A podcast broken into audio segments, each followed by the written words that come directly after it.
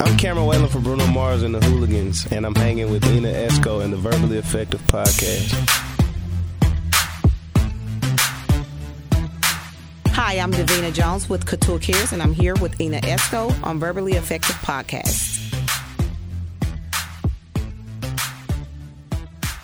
Verbally Effective, your double E, Ina Esco here. Thank you guys so much for listening to the Verbally Effective Podcast. I'm so excited today. I have one of my sorors in the building with me, Miss Shelby County Commissioner, District 7, Tami Sawyer. How are you? I'm good. What's up? What's up? What's up, founder of Take 'em Down 901? you know, you've been busy Took out of here in these Memphis Yeah. streets. How's it going, Tami? It's going. Grinding, working hard, tired, You tired? empowered. Just trying to think of words that explain my consistent state of being. It's like a plethora of things, right? yes. Like, what did your day look like today?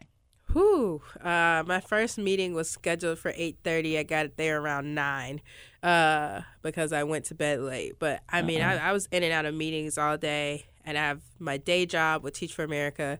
I'm a commissioner. And then I'm still connected to, like, a lot of grassroots, especially electoral justice stuff. So I'm jumping. I was at a coffee shop. Then I went to my commission office downtown. Then I went to Crosstown where my day office. Then back to a coffee shop. Then I was at the school board. Uh, and I'm then I was here. And in between, I'm on the phone in my car. Oh, wow. How do you keep up with your schedule? Uh, I have, thankfully, now I have an assistant um, who does my commission schedule, and I just try to send most of my stuff to her.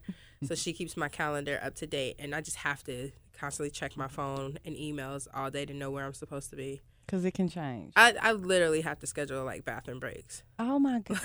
Like I'm gonna take this ten minutes to run by the house. Oh wow! well, hey, hey, that's how I go when you're the commissioner around here and got a full time job And a full well. time job. Well, I applaud you, lady. I really do.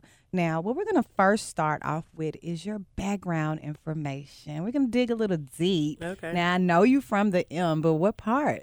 And so I actually was born outside of Chicago. Oh Lord! I think I know something and I don't. Yeah, I uh, was born in Evanston, where Northwestern University is, and I lived there until I was about 11 and a half. And then we moved to Memphis, and we stayed between Midtown and Fayette County. Um, and my I went to St. Mary's, graduated from St. Mary's, seventh through 12th grade. Okay. Two years at Hampton, two years at University of Memphis. Wow. Oh my God. Okay, so let's back up a little bit. What made you guys move from? My mom's from Memphis. Oh, okay. So um, she's from here, um, and my mom, dad, and I used to come back. Like before we moved here, we were in Memphis all the time. Mm-hmm. That eight-hour drive was nothing, especially in the summer. Yeah. I'd arrive in May and be on my way back two days before school started. You know, and my mom just wanted to come home. Her grandmother, who had a, a large part in raising her, who she credits for most of her success, um, was getting older and she wanted to be here with her grandmother. Um, and my dad was like, "Cool." So here we are. And my brother, uh, his father, lives here too, and so it just all worked out. Is your brother older? Yeah, he, we're seven years older. Okay. Are you all tight? Yeah, we're cool. Have I, I don't know if I've met your brother before. I don't know. I don't know.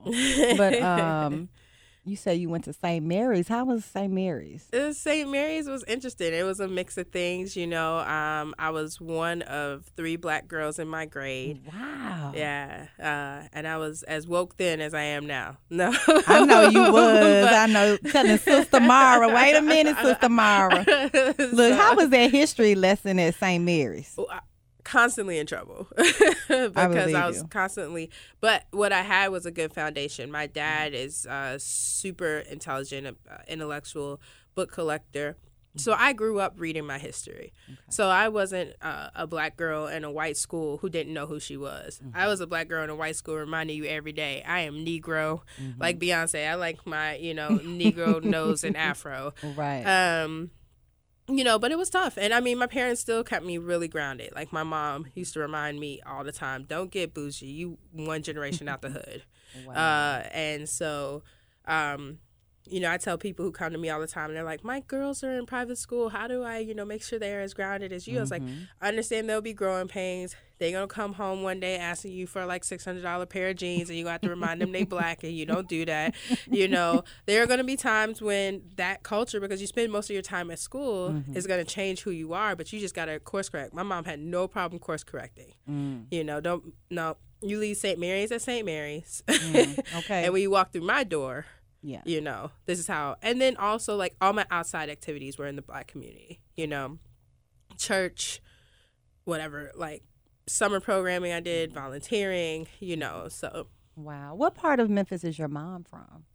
so my mom was born in north memphis Okay. and then her dad's family lived off race street which i believe is over in south memphis Okay. um and so yeah she went to university of memphis epsilon epsilon Hey. uh, and uh, in the 70s and then um, Wow.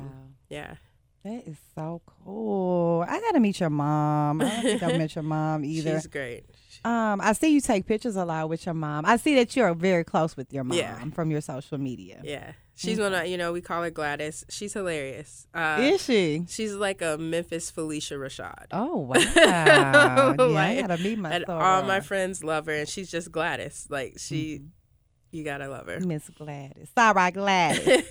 now, how did you choose on Hampton to attend college? my brother graduated from hampton Okay. and I applied to a bunch of you know Ivy's leagues and PWIs, and then my junior year, I ended up doing a program at Hampton, which um, was called pre-college. So it was the summer between my junior and senior year. I spent six weeks at Hampton, and when I came home, none of those schools. I had gotten into Cornell, I had gotten into Georgetown, and I was like, I'm going to Hampton to be with my people. Uh, that's when I came. That's when I fell in love with hip hop. Like I went to um, six weeks in Virginia. Uh, that's how I was introduced to. I'll never forget. Mos Def, Miss Fat Booty was hot that summer, and I came home listening to him and Cherchez LaGhost by Ghostface, and we Okay. was that was not popping on the radio at home. Right. I went to Virginia with hundred CDs, half of which uh, were written on with in Sharpie. There were Three Six Mafia and Eight Ball and MJG, and then like some Matchbox Twenty thrown in, right? Because remember I went to you. St. Mary's, and I came variety. back in Nike talking about yo, asking my mama could like we you know get some of Nietzsche, and she was Said, if you don't get your Virginia ass on, wait a minute. everything was mad. You know, that's mad crazy, yo. I'm at St. Mary's. I'm like, yo, we got mad homework, son. They're like, who is she? Like, Oh my God! Is that like the? it was that what was going on in Virginia? Pretty much. I the never- I culture mean, in Virginia. I went thinking like my icy white K Swiss and uh, were the highlight of fashion, and my like Eddie Bauer crisp pleated, you know, khakis. Yeah. And came back, you know, like. I need Timberlands for Christmas, and my mother was Oh, like, "We don't even know where to find those." my like, I mean, yeah. Oh I mean, you gotta think about that's like pre Ashanti. That's Mm-hmm. that's like Jay Z is big. You know, all that's Yeah. coming across, starting to come across in videos and like New York culture Yeah. and like Diddy hip hop and you know Mm-hmm. early Jay Z. And I was really just and we still were a very southern like music culture. Yeah. You know, um, if it wasn't like Outkast or you know somebody from Houston or Memphis, Right. Now, when you were bumping your three six in Virginia, were they familiar? they you know Some of them. Yeah, but Yeah. I came. I I brought more home than I left Yeah. at that point. And so uh, my senior year was was tough. Uh, you know, I was uh, constantly on instant messenger with my Hampton friends. What's happening Mm-hmm. on campus? Just trying to get back, and that's how I ended up applying to and going to Hampton Wow. as it was my last choice wow. originally. And by the time I graduated, I was like, So rock what- the blue and white. What kind of activities were you involved in on the campus of Hampton? Yeah, um, some of everything, but mostly uh, radio. What? Really? I, I did radio for two years. I started out doing jazz station, which everyone had to do a jazz, you know, to practice. You didn't really talk a lot. You did Yeah. the, the breaks and things like that. the technical stuff. Yeah, but we had some suspensions and some graduations happen, and then I like pitched a show and got a chance to do a southern hip hop show. Oh, Wow. Like, how did that flow? It was called The Takeover with Okay. DJ Tammy. DJ Tammy on the MIC. and Southern rap was really just breaking open. Like Mm-hmm. T.I. was still Tip. You know, everybody knew the Clipse. No one knew Pusha T. Mm-hmm. like you know, um, Malice was the the one everybody liked back then. Um, and so it was cool because I played a lot of local. Like I would ask Virginia rappers to drop their stuff Oh, off. Yep. And then I was an intern for Atlantic Records. What? So like when the folks would drop their albums and they would do the college tours, I would be responsible for them at Hampton. Wow. Like Fat Joe came once, we had a food fight. What? I'll never forget getting in so much trouble because like I had gotten permission to have Fat Joe in the uh, cafeteria. And y'all having food. And they and they throwing food, right? Oh, so Atlantic's mad at me, Hampton's mad at me, and I'm just like, Oh my. you know. So it was it was good times. So w- were you thinking like you said two years in Yeah. radio? Were you wanting to do more with it, or that was just Oh, absolutely. When I called my parents, this is how I end up back at University of Memphis. how did it go? I called my parents second semester of my sophomore year and I said, Hey, I just want to let y'all know that I changed my major today. And my mom's like, To what? I was pre law, poli sci, mm-hmm. and I changed it to mass media. I know your mom was like, "No, she you was didn't." like, Andy, deal with it. Like, I had called them on three way. They probably thought I was pregnant or something. Because I was like, Oh Hey, I need to talk to y'all. Hold on. I'm calling daddy. I'm putting him on three way. Uh-uh. And I'll never forget in the uh, call collect in the hall Mm-hmm. on the payphone. Um, yeah, and, and by the time I got home that summer, they they were like, "We don't know who this girl." My mom used to say, "I sent Hampton a debutante. I don't know what they sent me back." Oh wow! So- she was like, "That's not what we know." But then, you know, it was a different world. Mm-hmm. To her, like she'd been poor, then she had wasn't poor, and she just didn't want to see me struggle. Like when we talk Mm-hmm. about these things now, she was like, I wanted you to have options. I wanted to make sure that like you know your career was set up. I never wanted to see you like hungry. I never wanted to see you struggling. And to her, like this was not, you know, what we see today about like the music industry and, and people being able to be like DJs and Mm-hmm. you know all these other things. I was like, I could be the next Tom Joyner. She was like, There's only one Tom Joyner, you know. So she just they couldn't see it, um, right. and so Wow, that's Things an interesting out. fun Yeah. fact about you. okay, so you graduate, you know, upon graduating from college, what were you trying to do, Tami Sawyer? I went straight to DC and started law school at Howard. Wow. Uh, because I didn't know what I wanted to do. And I'd mm-hmm. taken the LSAT and I did pretty well. I applied to a few places, and my boyfriend at the time lived in Philly, mm-hmm. so I was trying to get closer, but I mm-hmm. didn't want to move to Philly. So I was like, okay, I'm gonna go to DC. And I hated law school. You hated it. Why? It just, yeah, no.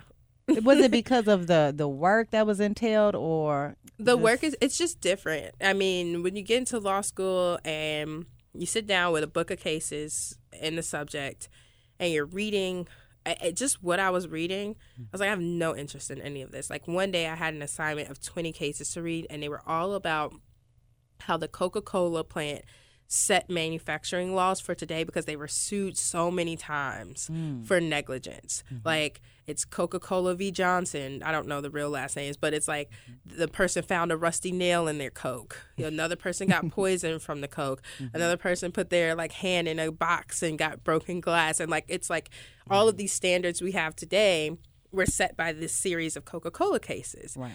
And I was like, give a can you curse on here? I don't you could cuss? I don't give a fuck. Like I just didn't care. like at that point in time. Right. This is law school. Like, like, ugh. and I was, you know, I was privileged. I was sheltered and I was trying to break free. Mm-hmm. Most of my time in DC was spent not going to class, kicking it Mm. on U Street. Uh You was hanging out with Kenneth Worrell. well, we're like a decade apart. Oh, but okay, yes. same same life. okay. but and and so I was just really trying to find my way. I Mm-hmm. mean, during that time, I was a party promoter. I, a party promoter. I, I was a Ciroc girl. Like I, I see all I'm the, the internet is scrubbed of these photos now. oh, wait a minute. Let's back up. I, Literally, like pictures of me like introducing the new flavor of Ciroc. I gotta get that picture. in 14th. look, I got to get that picture. That's gonna be the picture for the podcast when I promote the podcast. No, But wait a minute. You in law school? You party promoting? Yes. You a Ciroc girl. All of this uh, at clubs, just like about, and I just was living the life. It was fun, wasn't it? And then about halfway through, I was like, I'm wasting my, I'm, I'm adding debt to my life, wasting my parents' money. I had gotten an internship with the Navy, had done this competition and gotten an internship. So I dropped out of law school, signed my internship. It was a paid internship, and I called my parents. Was like, "Hey, I'm not doing law school anymore, but don't worry, I'm working for the Navy now." And then like hung up. Oh my god! and spent the next seven years in D.C. working for the Navy. And yeah, oh my god! Tell me, I didn't know all this. I mean, I wasn't just like born out the womb with my fist in the air. No, no, you were you were a Ciroc girl. What are you talking about? Okay, so let's fast forward. Um, okay, so you come back to Memphis. What brought you back to Memphis? You was done with DC. I'm ready to go home. DC's like Neverland. Um, I have friends. I've been gone a little over five years now, and I have friends who are still. If I flew into DC right now, it's Wednesday night. I can tell you exactly where to go find them. I can hop in an Uber, know exactly what bar they're at, mm-hmm. know exactly what club, know exactly where they pregame, and know exactly where they're having dinner. And I was like, I want to grow up. Because I would, mm-hmm. st- if I was still in DC, that would still be my life. We would have shifted from U Street to H Street to whatever the street is now, right? I would have like went from hanging out at Park to whatever the hotspot is now. Um, I would have gone from drinking uh, peach Ciroc being my favorite to what is it, the blackberry lemonade junk that everybody loves now. like and and I, I just felt like I could do more and do different. And so I was going through a moment of crisis, and then two major things happened. Trayvon Martin got killed, and I call that like the great awakening of our generation. Um, and so for me, when that happened, I was like, wow, you know, we sitting on patios, you know, thinking we made it, mm-hmm. and this is still like our reality. Like, I don't care if I can buy a bottle every weekend mm-hmm. or if four of us can go in on a bottle every because that was more of the reality. like I don't care if that's like, what are we doing, mm-hmm. right? And thinking about like how my eyes were closed to the plight of like the majority of Black people, right? And then a few months later, my I worked at Washington Navy Yard, and one of the part time employees there went into the building that I worked at, shot and killed about thirteen people. Oh my! And I'll never forget that morning. I was late because I'm always late. I think Uh, I remember that. yeah, and I was late, and I missed it by like five minutes. Like the only reason I wasn't in the building is because I'd had to turn around that morning and go grab something at home. And then I got on base, and they were like started pushing people off base to go clear out the building. Oh And in those two weeks, I mean, I just was like something's got to be different. I've got to do. I if I had died today, what would I have done with my life? Um, Mm. and then I told my parents they came to visit me for Thanksgiving, and I was like, I want to come home. I don't know what I want to do. I want to do something. Wow. So you've been home for five years. Yep. You've done quite a bit within those five Felt like a years. decade. Yeah. wow. Oh my God. Okay, so let's start with um, talking about, you know, take them Down 901. Mhm. I know a lot of people are familiar with, um, you know, you founding this entire mission to get these statues down because of, you know, Memphis has a, I guess, a lot of people say Memphis is kind of still stuck in, you know, uh, in time as far as you know racial issues, things of that nature. So, like, how did it all begin with you even pursuing taking these statues down? Yeah. So, fun fact I actually wrote about Nathan Bedford Forrest for like my senior high school paper. Oh wow. But I forgot that until I was like in the midst of taking them Down. So they, they're not really connected, but it's just funny to me. Um, That's interesting. But um, so the way Take 'em Down 901 came about is I got involved in activism in the city when um, the officer Darren Wilson, who killed Mike Brown, was not indicted in St. Louis, and then the officers who killed Eric Brown weren't indicted, and that's how I did my first protest. And I just like kept waiting to see an announcement about a protest happening. Like, where are we gonna go? What are we gonna do? Because in DC, like I said, you walk off your stoop and you just join. Oh, we marching for e- you know economic rights today. Oh, we marching for environmental rights. Like whatever, right? and it was just quiet. You know, a little In chatter Memphis. in Memphis, in Memphis, home of the assassination of Dr. King, and folks was like, Gotti dropped a new track, you know, Right, like, exactly, and I was like, and I'll never forget sitting on my parents' couch watching CNN with them, watching. They had the split screen of uh, like Don Lemon here. They can't see me, but Don Lemon like on Mm-hmm. the left, and on the right side, all the other cities. Like right now, Kansas City, you know, Oakland, uh, and I'm like, Where's Memphis? Memphis? and so I went on Twitter and I said, "Yo, what are we gonna do?" And somebody said, "I don't know. You tell us." And it was like a challenge. And so my dad, growing up, uh, he was about for four or five years CFO for the Civil Rights Museum. So it's a big part of like my growing up. Like it's like home to me. So I reached out to someone I knew there and was like, "I really want to recognize what's happening. I don't feel like I have." a safe place to lead a march you know uh, can i do it here and they were like sure and that's how I did my first protest, which was die-in at the Civil Rights Museum. Wow. And then I just kept doing it, and I just kept talking, and I was writing, and I was interviewing, and I was organizing. Darius Stewart gets killed 2000 summer 2015, right? And then like part of that, you know, out front, learning, losing, winning, all kind of things that go into you know organizing. It was a very tough uh, growing period. How did people respond to you when you were going through this process? Uh, Were they looking at you Yeah. as our leader? Because you know, I think there's a couple of reactions that that still exist. You know, there are people who are like, "Yeah, Tami Sawyer, that's our leader, that's our girl. If she if uh, oh, if she mad at FedEx today, we mad at FedEx today." like there I mean there are people who like firmly believe in my authenticity, believe that I'm speaking from the heart, believe I'm speaking for the people.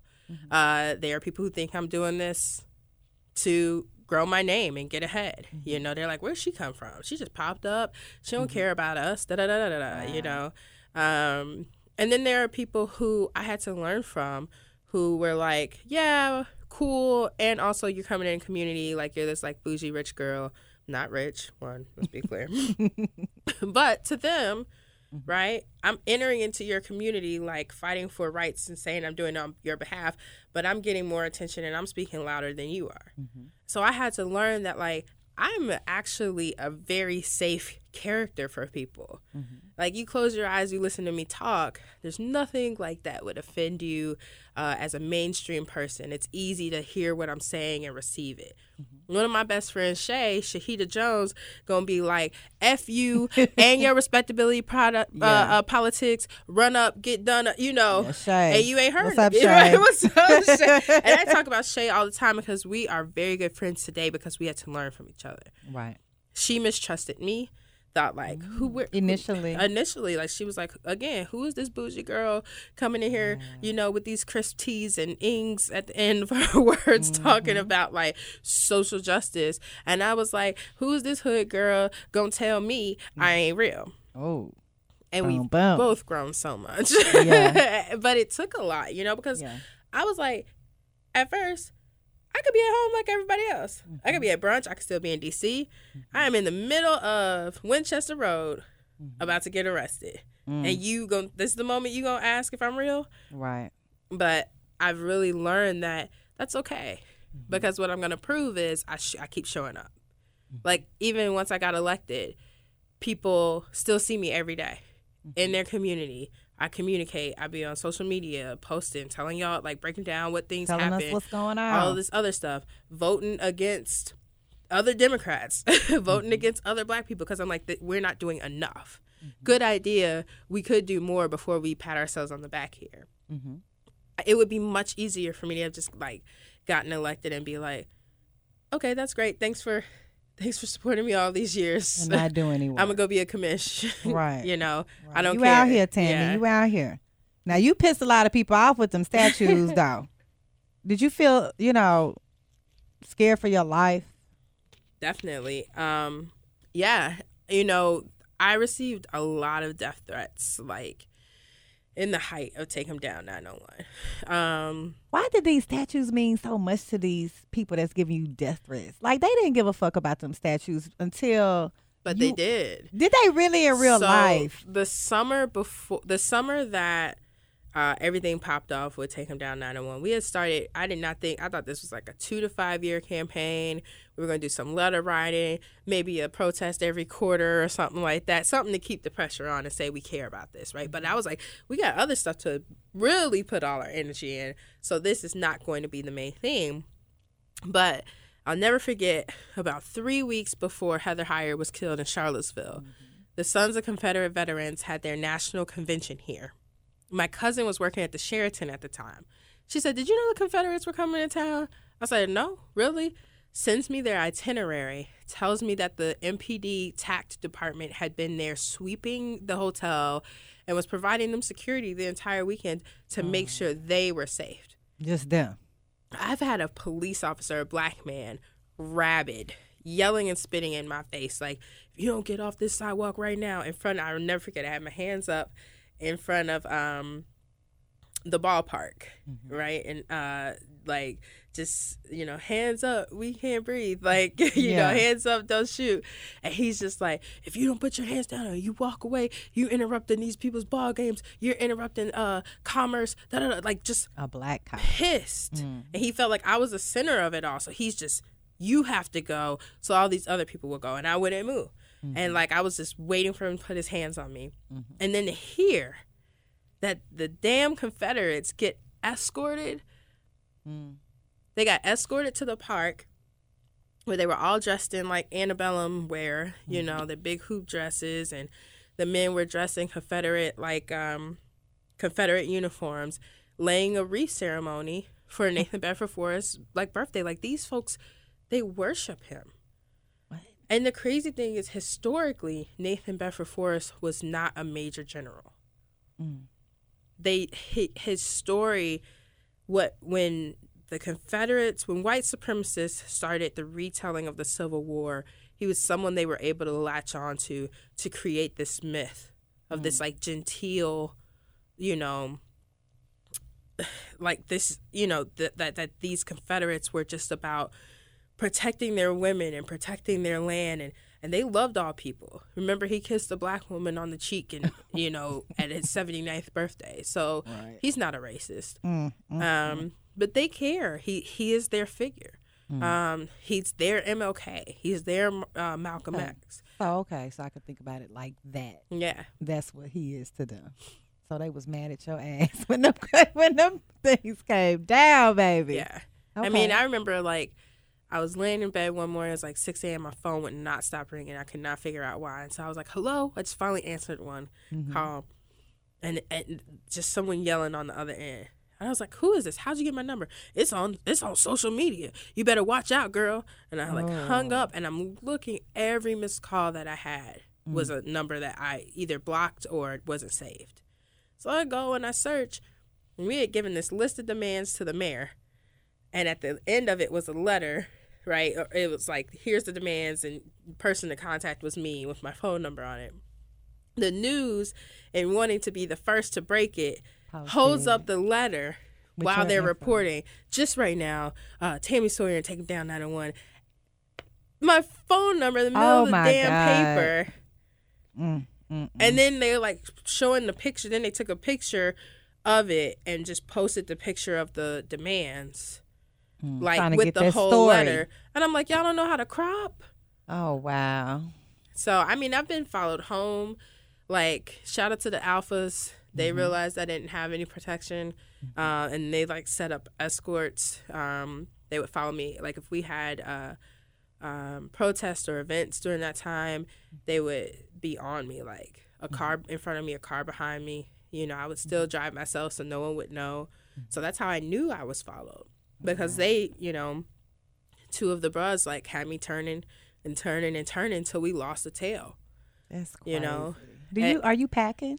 No, only because like I myself am very clumsy. Like I'll probably like trip walking out of here. Oh and God. so when people are like, "You need a gun," I'm like, "Look, game recognized game." Like I just I don't mm-hmm. for everybody's safety. Mm-hmm. Um, I you know I have friend a friend who sent me like industrial strength mace and and then also I'm you know I also strength. was on like the um the city hall surveillance list. Like I was a part of that lawsuit. You know, um, wow. I was definitely one of the people they were surveilling. Still don't trust that I'm not under surveillance. Mm-hmm. And the first time that I, you know, f up, Mm-hmm. they're gonna have me all over the commercial appeal. Oh, definitely. I'm not like public enemy number one, but Mm-hmm. I don't have room for mistakes. And so, Wow. a gun in my house, a gun in my car, you know, I'd rather call it alpha. Bruh, look, thank you, bruh. Shout out to the bros. Oh, wow. Well, you know what? You know, since we're talking about, you know, you when you began organizing, you know, I know that you and Dr. Earl Fisher Mhm. are really good friends. And, um, you know, he has a church, Abyssinian, a Yeah. black church. And, you know, back in the day, we did a lot of organizing in the black churches. I mean, what do you feel is the role for the black church in contemporary politics right now? It's it, that's a tough question. I, I mean, it, it just depends on the pastor. Mm-hmm. I don't think we have a collective black church like we did in the '60s. Yeah. Um, Earl's church is probably more Yeah. radical than most. Earl's church is definitely more radical than most. There's there's layers to it. Yeah. You know, um, and then you've got pros- the rise of prosperity preaching, Mm-hmm. where it's like, oh no, don't talk about what the white man's doing. You just need to pray, and Mm-hmm. it'll be better. Or you need to tithe, and you won't have to worry about racism. Mm-hmm. You know, but you know, statistically, none of that's true. Twelve years from now, economists say that black wealth will be zero dollars. Zero. Yeah. So that means that doesn't mean like don't worry, Blue Ivy still gonna have her money. of course. but what it means is that if you take the like people who have a positive net income, and subtract their total from the people who have a negative net income, you'll get to zero. Wow. So we are trending towards there being more debt in the black community than wealth. Mm. So 12 years nationally to me is like four or five years in Memphis, Mhm. right? And so the black church preaching about prosperity and not preaching about ending economic inequity Mhm. is just sad to me. Yeah. Um, you know, I had a preacher ask me last week, "Where do you tithe?" And I was like, "In the streets." And I meant it. He didn't take it well. like I was like, I tithe with my time, Wow. like, That's and such my a personal wallet. question for him to even ask you. like- I was want to put him on do this in the blast. one nine. Like, Wow. where do you what? Anyway, Okay. so uh, so the black church, you know, I think has to turn inward and look at the reason that they were the center of the original civil rights movement because where we are now is just a continuation because it's a waking up and a realization we never got what we were asking for or fighting for in the 60s Never. so when people are dying, I look at the fact that my dad just turned 70, right? So when we're like, oh, we just lost this hero, we just lost that hero. My father, you know, was born in 48. Dr. King was killed in 68. He was a 20 year old man, mm-hmm. right? So that's not five, six generations ago. No, that's That's our dads and moms Exactly. and aunts and uncles. So we mm-hmm. are still existing. We are the first technically free generation. Mm-hmm. But our generation is not free because of mass incarceration and the war on drugs. Mm-hmm. So we have yet to have a generation of black people that is born without any type of legal restraints on their being. Mm. And that's what I think as a black church we have to understand could be such a powerful tool. Right? I mean, Earl says it all the time, even though he gets on me because I don't go to his church. Jesus was a radical black man. yeah. Oh, Earl always talking about that. you know, He's definitely talking about that. For us good. to be passive right. uh, when we preach, you know, Mm-hmm. for us to still not allow women in the pulpit, for us to still not allow LGBTQ people in the church, for us to, to pray, to talk about God created Adam and Steve, Eve, not Adam and Steve, but we have the highest rate of HIV and STDs in the community because we do not allow our black men and women to be who they want to be or are. Um, the black church has a lot to do, and, but I see stirrings of that in Reverend Dr. Andre Johnson, Reverend Dr. Earl Fisher. yes. Um, and that's why I am able to still believe. Wow, I believe too, Tami. I really do. Um, you know, let's talk a minute about the recent recognition Memphis has been making. Number one, you know, in various categories. Uh, Memphis is top destination to travel right now. Um, one of the 50 best cities to start a business. These number one categories, do you believe? I mean, what do you think about these number ones we're getting? I think it's some more that I can't like- remember. Yawning over here. I know, right? like, Like- are we really pushing that? Is that like a big Yo, it's PR like if thing? I woke up tomorrow and you had 12 million followers, I'd be like, you know, who'd you pay for that? right? So that's How where many we at followers with you got that right now? because that doesn't um, really translate to what we see every day. It doesn't. If we look at the numbers, we have been engaged in a massive PR campaign. Really started with MLK 50, right? Okay. Now they got all the homeless people out of downtown. Uh, they locked up all those folks who were trying to protest during MLK 50.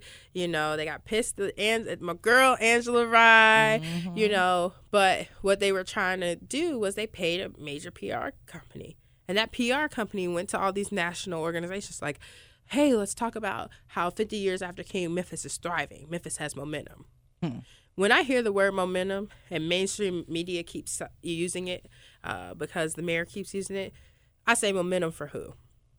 On every indicator that says that people can thrive, uh, we score dead, if not in the bottom three. We are lowest in the country on educational attainment, meaning that a, a young person has an opportunity to have education that will prepare them for college or a job. We are the lowest in health indicators from childhood obesity, childhood diabetes to STDs and HIV rates. Um, we are lowest with economic attainment, mm-hmm. meaning the majority of our jobs are manufacturing part time contract only jobs, mm. right? So, yay, FedEx is moving downtown. FedEx is bringing 600 jobs. Digging deeper, no, they're bringing 300, cause all, and then the other 300 is going to be hired outside of Memphis. Mm. Mm. But whoo, we gonna have they they in Gibson, Right. and I'm old enough to remember parties on the Gibson rooftop. Me too. I was like, dang, we, Those are my memories of Gibson. So- Yeah, everybody happy about that FedEx announcement this week, huh? because we don't dig into the numbers and mm. that's the thing with well at, at the same time as we are pushing out memphis it should be curious to anyone that in three months how many times you saw memphis on a best traveled list Right. Right. We all trying to go somewhere else. we're all trying to go ain't nobody my friends aren't coming here no. they're like meet me it just seems so awkward. it's awkward to and it's paid for Wow. And you know, they'll probably be like, "Show me the receipts that's paid for." It is paid for, y'all.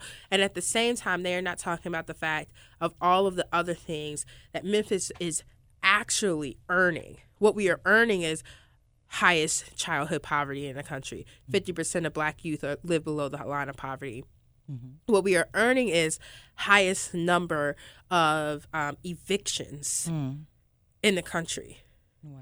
and people can't look at it as well y'all need to uh, have financial literacy. No it's because we have predatory lending and predatory uh, landlords that don't live in the city Mm-hmm. so there's all of these like every week a report comes out it's like memphis is highest in this or lowest in this and it's not most likely like best place to visit mm-hmm. that's bs This this be I, I like, let me talk to Tami about this because this don't make no sense. But I mean, I know it, it's a lot of negative, but I mean, as the commissioner, I know you are a proponent for Memphis. So, with that being said, how would you sell Memphis to someone? What are Memphis strong points?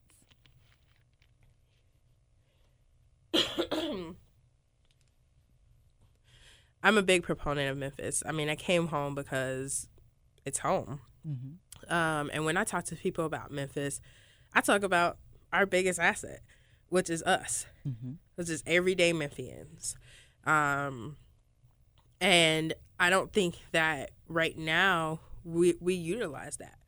We sell us to businesses as our people aren't smart, our kids aren't smart, we commit a lot of crime, they don't want to work you know but there's so much heart and soul in this city um and the fact that we've not figured out how to show that to the world No, you can't come here and pay folks six dollars an hour to like stamp your you know products and mail them out. Mm-mm. But we got the best rappers, the best chefs, the mm-hmm. best hairdressers, some of the dopest teachers, Yeah. some of the craziest, coolest preachers. Our mm-hmm. people should be our biggest asset. Mm-hmm. We should be selling the work of everyone, right? I, everyone should want to listen to Ina Esco's podcast and go to Earl Fisher's church. Yes. like, you know, everyone should be buying uh, soap from Bubble Bistro. And I mean, there's just so much creativity because because of all of these indicators, uh, because of widespread poverty and lack of, you know, educational uh, opportunity, we've had to be creative. You know, when teachers sitting, you know, I work in education. So when teachers are talking about sending kids uh, to the office because they're tapping on the table, those kids are tapping out, you know, you know, teach them math with it. Mm-hmm. Show me two plus two with those pencils. You want to beat on the table? Show me, use a beat. Show me a, a beat that tells me what four times four is Yeah. Get creative. you know and and so everything it's like that uh boxer who was like memphis memphis memphis memphis memphis you know mm-hmm. like that. It's the people. And and i think that's our greatest resource and that's our greatest asset. I mean you know outside of that we got a lot to do. We have a and my concern about development is that our development is not happening in a way that shows the uniqueness of our culture. Mm-hmm. It's cookie cutter. Mm-hmm. It's what they're doing in Nashville or what did they do in DC? yeah. You know, one of the names I heard today, I was like, it's called the Clipper. It's the new development.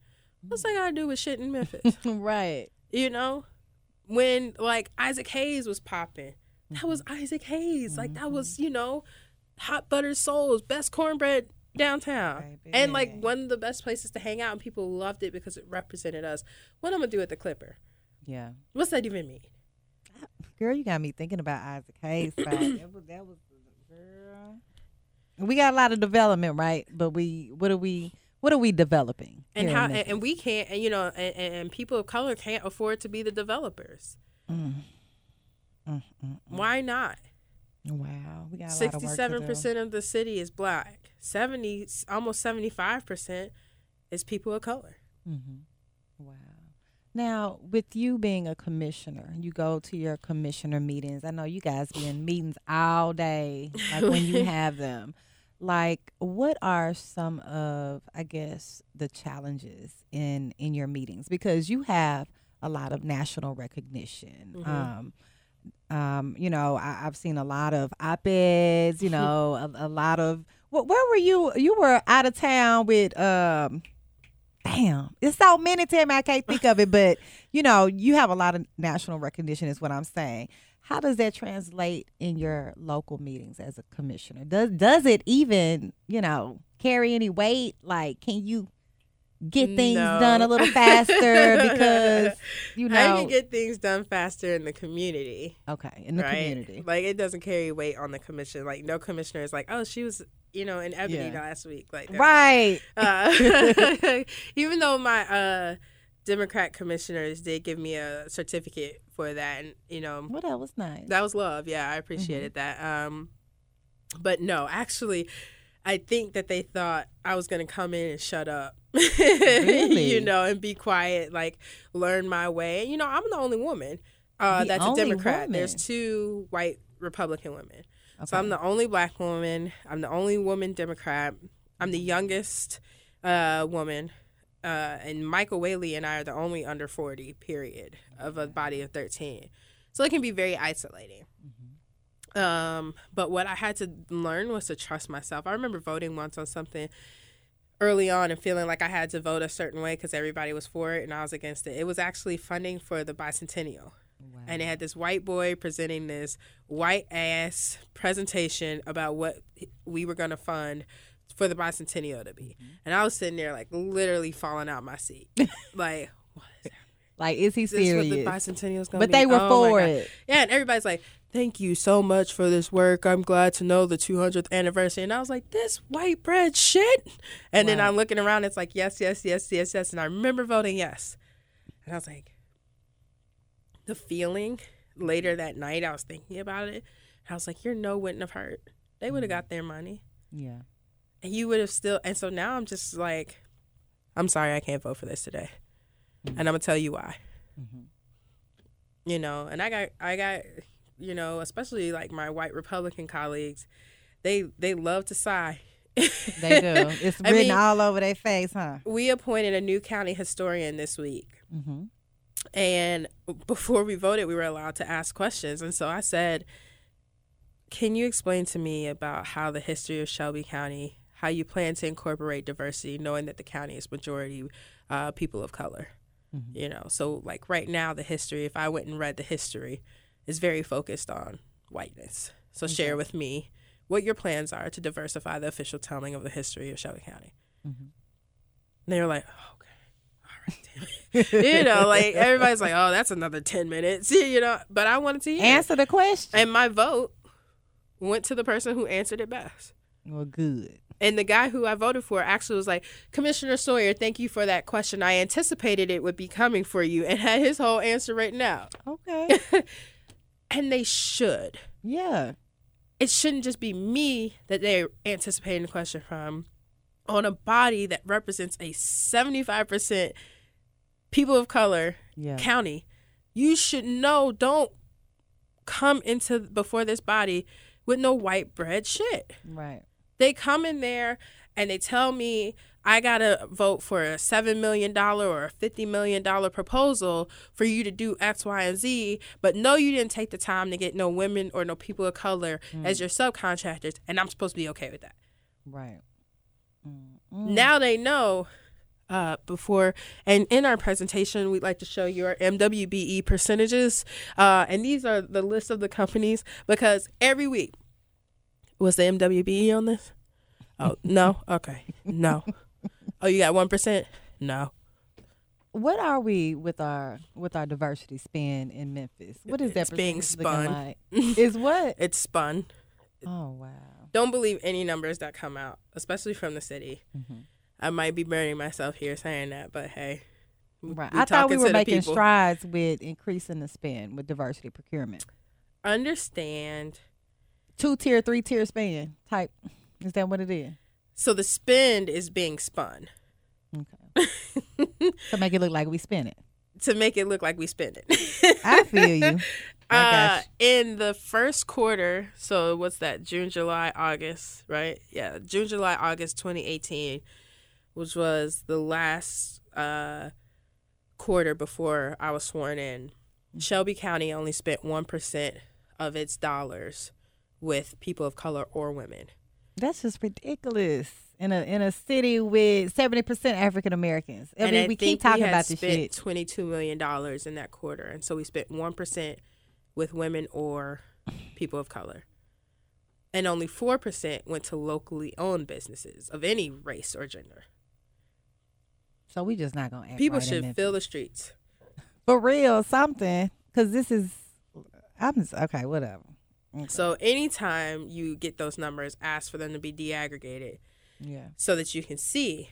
Because one thing is, like, for example, in the city government, there is one firm that identifies as an Asian owned firm.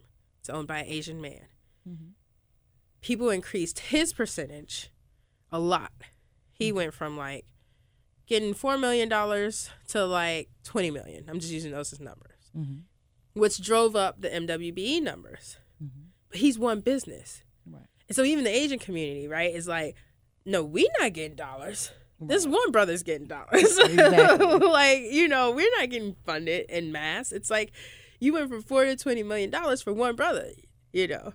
And in the black community, when we look at where that money's going and who it's going to, there's a list of about ten businesses that are getting money from city government.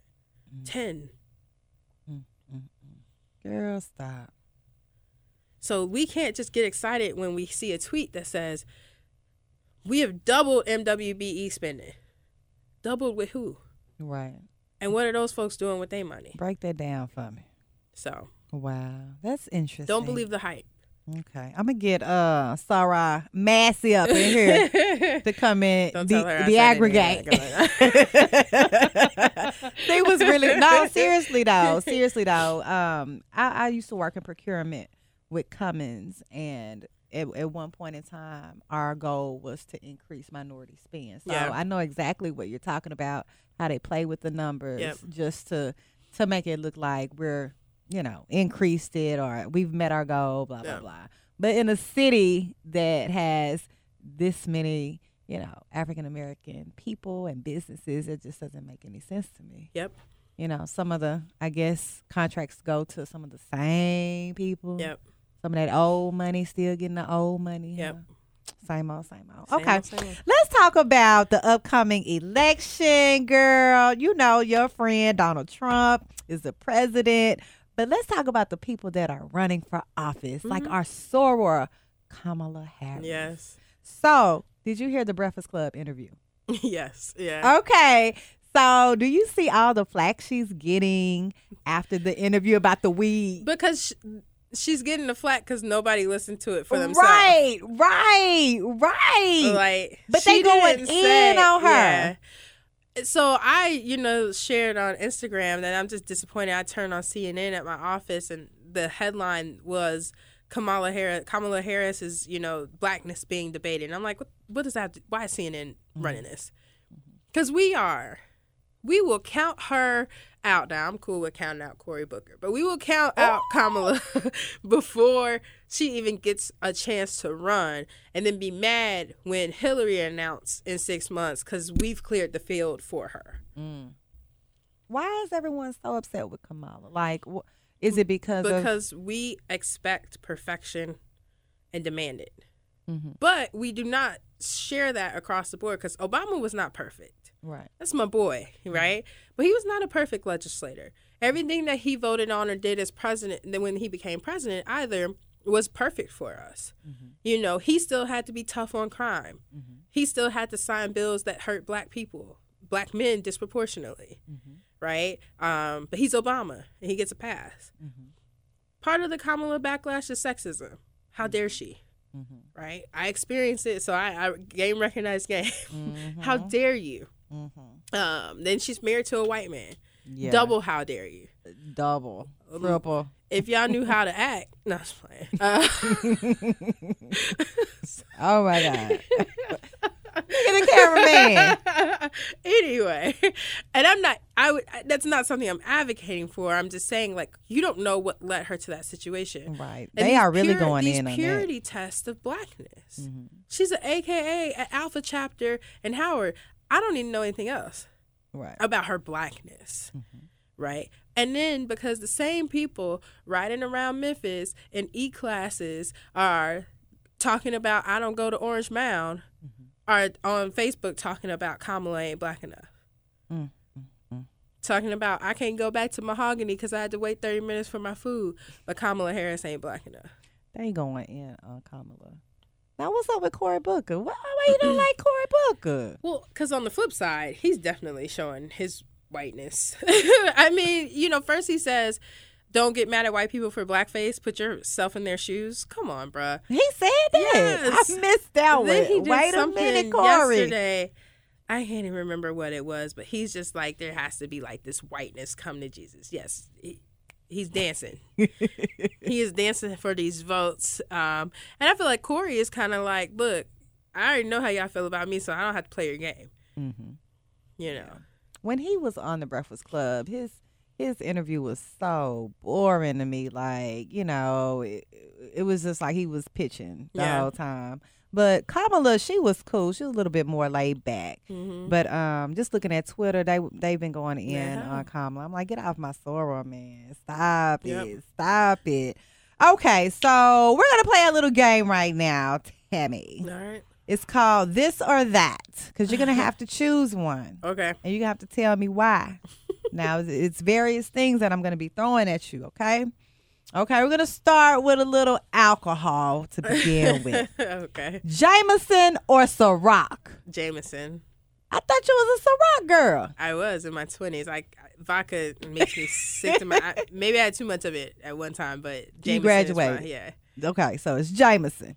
Okay. R. Kelly or Bryson Tiller? Is Bryson problematic? Bryson. Do we know? I don't know, but I guess Bryson. Who's picking R. Kelly? You're not, apparently. I'd have to burn the tapes. what about that old R. Kelly, though? No comment. Okay, so okay, okay, okay. So that was a Bryson, right? Kamala or Cory Booker? I think I know the answer. Kamala. You know what? While we're talking about Kamala and Cory Booker for a minute, let's back up a little bit. Um, you know, Cory is claiming to run for president, and he's actually not married. So I know he mentioned he had a boo, right? hmm So when you think about that, do you think even with you, is it pressure Mm-hmm. to have a partner being in a role like a Yeah. commissioner? Yeah, yeah.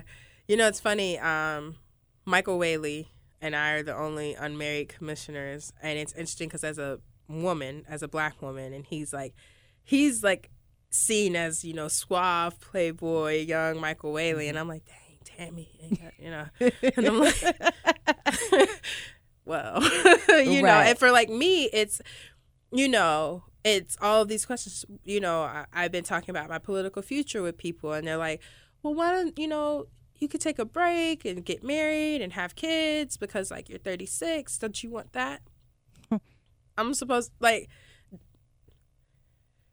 I Like, don't know. they know what you want. you know, but it's like uh, my fertility, my my how people define me as a woman is based on the fact that I'm not married and I don't have children, right? Mm-hmm. So I have to be gay or I have to, you know, not be able to keep a man or I've chosen my career. You know, if you get real hotepish, I am the I am the symptom of what's wrong with the black community is black women choosing to be successful over, you know, having a relationship. Apologies to my brother over here, but again, if our men were had been raised to see us as equals, mm-hmm. I think we would be in a much better situation. And I think there's work to be done on both sides. I mm-hmm. definitely do not get into the black men versus black women thing because I mm-hmm. think we all need to work together and really bring love back to our community. I hate to sound like like an old school preacher. love. Uh, but Yeah. the destruction of our relationships is a destruction of our community. And it makes me sad Mm-hmm. that like we can't see eye to eye. But also that we can't like I see partnerships in other community where it's like we're both going to work. We're both going to hustle. We're both going to grind Yeah. and, and, and bring money to the table and do this side by side. And there's no ego, there's no jealousy. Mm-hmm. And I struggle with finding that in black men.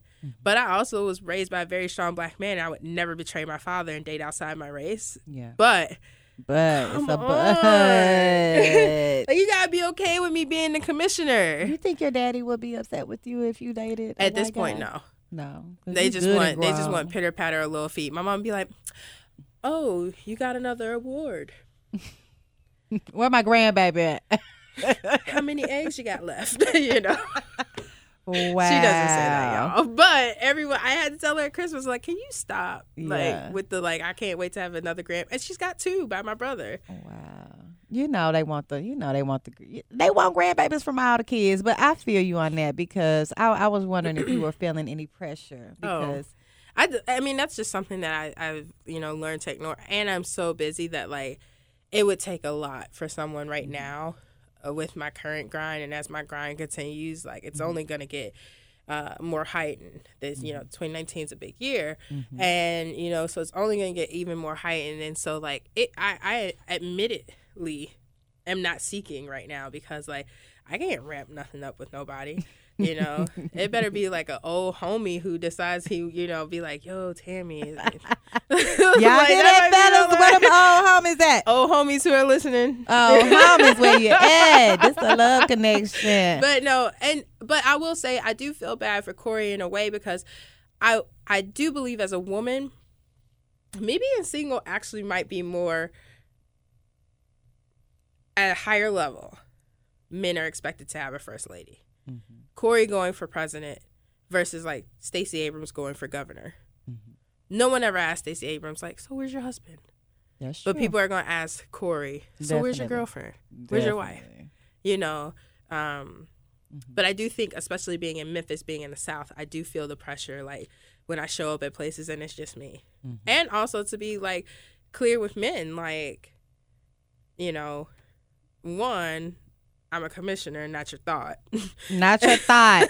and two, that was number one. Did y'all hear that? and two, like me sitting at the table, like I've had guys who be like, "Yo, you know, I told my wife I was having a meeting with you. I had to make sure she was cool." I'm like, I'm not here to break up your home. I literally want to talk to you about paving roads. Oh like, and so, interesting. but good topic. Yeah, it's crazy. Okay. Okay. Okay. So, okay, we was rolling with Kamala. Uh, last one, this or that. Do you enjoy the kickback more or social therapy from a Oh, party yeah. perspective? Shout out to Marvin, but I am a kickback girl all day. I already knew the what do you like so much about the kickback, Tammy? it's like so you remember that scene in um in loving Basketball when they walk into the party and Omar Mm-hmm. Epps got on the overalls? That's how I feel like every time I walk in and kick back. It's like going into an old college party. I wish there was a spades table. Like that's the Yeah. only thing that's missing from the kickback is a table we can play spades. I love all the DJs. Big Sue is the homie. Devin's the homie. Superman is the homie. Um, I grew up listening to Howard, you know, and so and I just feel and I feel safe there. Right? It's a place where like even though I have become synonymous with things that might not expect me to be in the club, people aren't weird. Yeah, they're you not know? judgy. They're not judgy. Everybody's just there to have a good time. I can just be like chill. I can just be Tami, Mm-hmm. you know. And so it's just and and the people I just mentioned always look out. It's just chill. It's Yeah. good music, good time. It's my absolute favorite event in the city. I know. Would, would Devin tell us a little uh, something, something about the next one? That's going to be yes, nice. The next one, I'm looking forward to it. It's Yeah. gonna be warm, so it's gonna be gonna nice. be different. The next one, I'm looking forward to it. Well, Tami, I really enjoyed you on the pod. Thank We've you. learned a lot about you. Now, at this time, I want you to, I guess, you know, as as the commissioner or, or you know, as my soror, just kind of speak to what you think is the outlook for Memphis politics from your per, per, perspective. Yeah. So you brought up 2020, um, but we can't forget that 2019 is a big year politically. Yeah. Um, we have an opportunity to look at our current mayor um, and decide if we want four more years of the same. Um, and I think people should definitely watch out for who gets into that race um, and, and ask yourself, what are they saying? What are they talking about? Momentum is good, but momentum for who? Um, and so pay attention to the city council races, pay attention to the mayor's race, hold people accountable, ask the hard questions. Those numbers you're reporting, those best of list that you're shouting out, what's behind them? Why aren't you talking about poverty? Why aren't you talking about kids not being in schools because of heating or rodents? You know, and what's that mean for like the future of everyone? Is it a Memphis for all or is it a Memphis for the same some? Um, and then I would just say, like, even looking forward, we had this Black Girl Magic movement last year. Um, historical numbers of Black women elected to office. I believe that we'll continue to see, as this is the time of women in politics, that being a central theme this year with City Council and Mayor's race, and as we move forward. But also, young Black men have a space here too. Um, and you know definitely looking out for some brothers you know who are out there. Some you've interviewed. You know Mickell is my colleague. I know he's going to do great things. Um, there's people who've announced races already. And then i'm big on diversity. So like david clemens is you know running for city council. He would be the first lgbtq person elected to office if he won in 2019 That would be awesome. you know? Um and then often you know black and white is really how we think about things in memphis. But we have the fastest growing latinx population in the state. Mm. So where are our latino representatives? Where are our they? latina representatives right?